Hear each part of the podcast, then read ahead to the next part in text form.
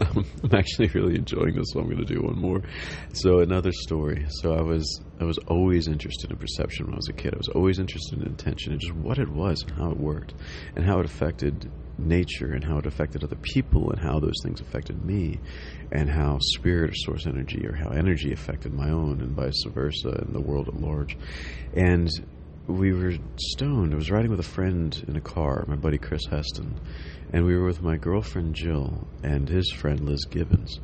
And we were we were driving down. We just smoked a little bit of pot. This was also back in the day when when pot was much more mild. So we were just getting a good little giggle on, you know, listening to the radio and whatever. And I was meditating and focusing on perception. And suddenly I felt like I isolated mine. And sometimes when stoned, I can just slip out through my eyes. Like if I'm looking at something, I can just slip out um, of my body.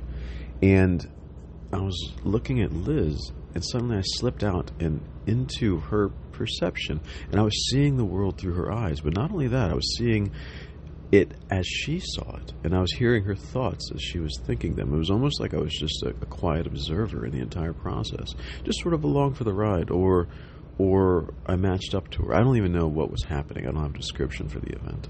It was just that I could see through her perceptions instead of my own. And the most interesting thing about the whole thing was actually how drastically different her view of the world was than mine. It was fundamentally different. Almost, no, not almost, it was different worlds. We were in the same car, in the same town, in the same planet, and had grown up the same ways, with the same culture, language, and everything. And even with all of the similarities one could want, we had distinctly different perceptions of the world, entirely different, um, unimaginably different. And I popped back out, and I was just in amaze. I was in a state of silence, and just but shocked as well at how how dissimilar it was.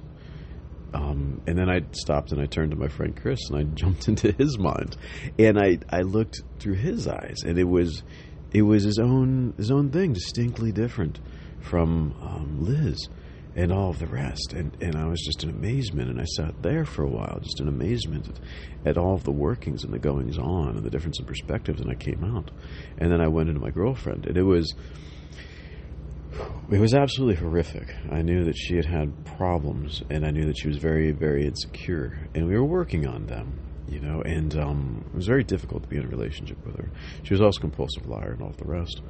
And I sat in hers, and, and I almost recoiled, like like I wasn't there very long because it was such an unpleasant experience. And I had to pull away from it because it was just shocking. And I couldn't. Then I was I came back to myself, and I was I was amazed and dismayed that that was the state of the world that she lived in, and I, I was I couldn't believe that somebody could could withstand that much stress, that much. Oh, it would. It was impossible to describe the level of hardship she was doing to herself inside of her own mind with her own perspective, and I and I was. And it was so much different than my own as well, but I already knew that from the first two. And it really brought home how much people can make themselves suffer with their own mind. It was truly terrifying. And later I got confirmation because I felt compelled. I had to bring it up, and I brought it up to her and just told her what I what I saw and what she was thinking. And she was used to this kind of thing from me by then, and she confirmed that um, that, that that was the case, and then immediately began yelling at me for being so damn judgmental.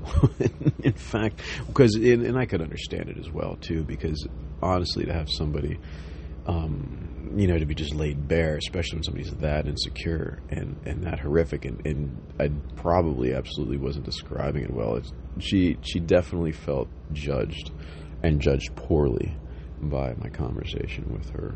And it was just one more thing. And then it was almost like, oh my God, I can't even hide my thoughts from you. Um, there's actually a whole wealth of sorcerer stories that, that that could center around that one relationship. But that's neither here nor there. This one in particular was for the, those for three things basically. One,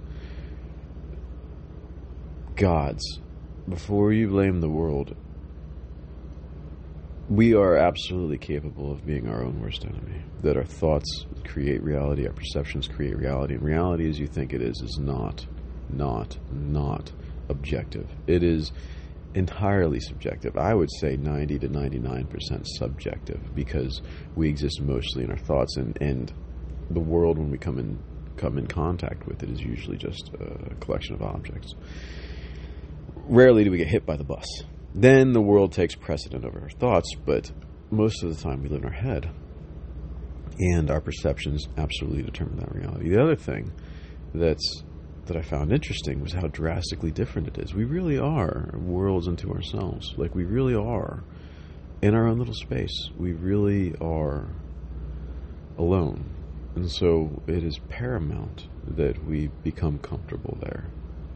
And even though most of us will be married or at least in a relationship, and so we communicate and we sync up with another on whole, always remember that they are their own person as well. And and I say all this to get around to this central point is that a lot of people say, and you're probably listening to this as well, and my judgments on life. You know, is it right? Is it correct? Is it true? And part of my growing up crazy philosophy is, is that none of these things apply. And people, and I always get pushback from this. People like, what do you mean it doesn't apply? Oh, you don't think anything's true? No, no, I just don't doesn't don't think it applies to the conversation we're having when it comes to these types of things about the human experience. What I think it is, is that we are more like tuning forks. We are much more a vibratory force, and the closer we are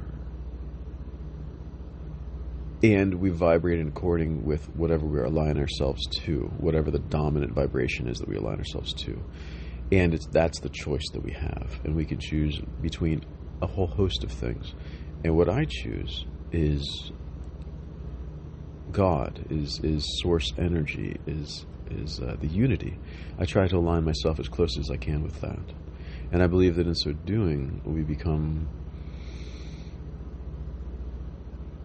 perfect channels for our most true nature and that and that you could have two people together two people you could have we'll just say for the sake of argument two people that are correctly in line with source energy and they're both in alignment. They're both in peaceful and pure alignment. They're both channeling through exactly everything that they desire according to their being. They are not going to have the same vibration. You could have two buddhas sitting together and they will not vibrate the same. Everybody vibrates according to their each unique perspective. And we're not supposed to vibrate the same. It's that way by design. And I think about it a lot more like music, right? So you are your own note. And you can be out of tune, and that's being out of alignment. But there is an aligning force in the universe that is always seeking to allow you to be tuned properly, for a lack of a better word, to, to ring most clear your most true and authentic self, the most pure version of your note. And that would put together with other people, also ringing true. It's not a question of, of who's right. It's not like we all should be playing C, or we all should be playing D, or we all should be playing E. When you strum, when everyone is vibrating together in alignment, you make a chord that's what alignment is. It's not a question of who's right. It's not a question of who has it right. It's being your most authentic and pure self, being aligned in source energy so that you can ring clearly and truly. And then when brought together with others that are ringing clearly and truly, you make a chord. You're not trying to shout each other down. You're not trying to have your C heard louder than anybody somebody else's D. You're making music. You're playing together. Amen.